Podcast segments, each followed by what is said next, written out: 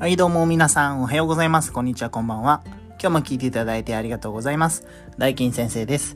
えーこのラジオでは僕、大金先生が、えー子育てや学校のことについてお話をしています。スタンド FM でのレター、ポッドキャスト等では概要欄の方にあるリットリンクに SNS 掲載しております。え個別の DM でのご相談も受け付けておりますので、たくさんお待ちしております。えー今日も大金先生のお悩み相談室始めていきたいと思います。えー今日はですね、塾の選び方、集団塾と個別指導塾の、えーメリット、デメリットを教えますということでお話ししていこうと思います。えーまずですね、塾に行くタイミング、どんな時に検討すべきかということでお話ししようと思うんですが、えー勉強する気になれないであるとか、勉強方法がわからないってなった時に検討するのがいいのかなと思っております。えー特に中学校、中学生になるとですね、あのーつまずきや不安っていうのが出てきます。で、あの、親御さんが勉強方法や内容を教えてあげても効果が見られないような場合、こういった時、この3点の時に、えー検討すればいいのかなと思っております。で、えまずね、集団指導塾のあのメリット、デメリットについてお話をしていこうと思います。まずメリットとしては、えー受験情報や進学情報がたくさんあるということですね。で、えー集団なので競争意識が芽生えて、あの、自然と勉強しようとする意欲につながります。そして、えー比較的、え料金が月々安いんですね。あのこういったのもあります。で、次、デメリットですが、え授業ペースは一定なので、つまずいても授業は進む。えー多くの生徒さんにあの一斉授業するため、個別の対応が難しい。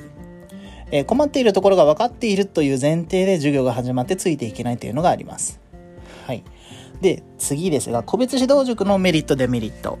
ですね。まずメリットですが、えー完全個別の、あのーカリキュラムを組んでくれます。えーあなたはじゃあ数学が苦手だから数学のここを結構重点的に置いて勉強しようねっていうようなこともあります。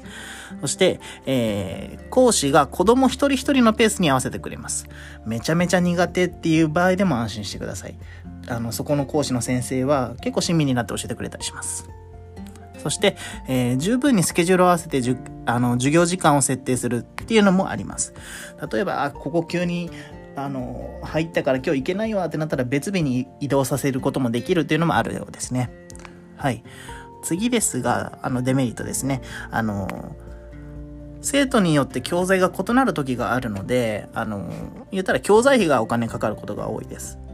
そして、じゅあの受講科目以外は教えてくれないっていうのは、あの、個別指導塾もあります。例えば、数学だけやってたけど、英語もちょっとわからないな。でも、そこ、あの、カリキュラムにして組み込むよりかはそこまでではないけどっていうような時に教えてくれないっていうパターンもあるようです。はい。で、次、えー一人一人に合わせてカリキュラムを組むので、料金体系が高いというのもあります。はい。まあ、ここまでね、あの、個別指導塾、集団指導塾のメリット、デメリットお話をしてきましたが、あの、まあ、どんな、まあ、簡単に言うたらどんな感じがいいのかなっていう感じですね。えー、あの集団塾が合ってるケースとしては、友達と過ごすのが好き。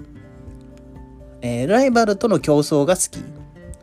決められたカリキュラムで進め進めたい。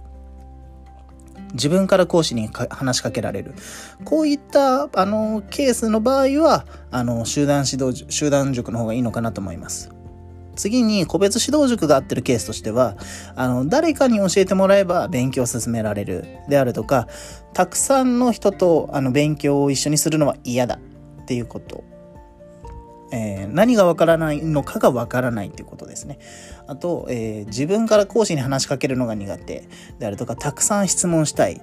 または、えーすぐに質問したい。っていうような方は、えー個別指導塾の方がおすすめかなというふうに思っております。まあ、子供さんの性格とかに合わせて、あのーまあ、行きたい塾とかを選んでみてもいいのかなと思います。なんですけど、えー親御さんだけの判断じゃなくて、最終的に子供さんが、え僕はここに行きたいな、私はここに行きたいんだっていうふうに意思表示がか、あの着実にできるところの方がいいと思います。あなたが塾へ行きなさいっていうふうに言ってもね、大体ね、続かないです。いやいややってるんで、成績伸びるものも伸びないです。なので、できるのであれば、もう子供さんが、ここに行きたいっていうふうに意思表示ができたところをお勧めかなと思います。今日はこの辺りで終わりたいと思います。えーそれではまた次回の配信でお会いしましょう。ありがとうございました。じゃあまたね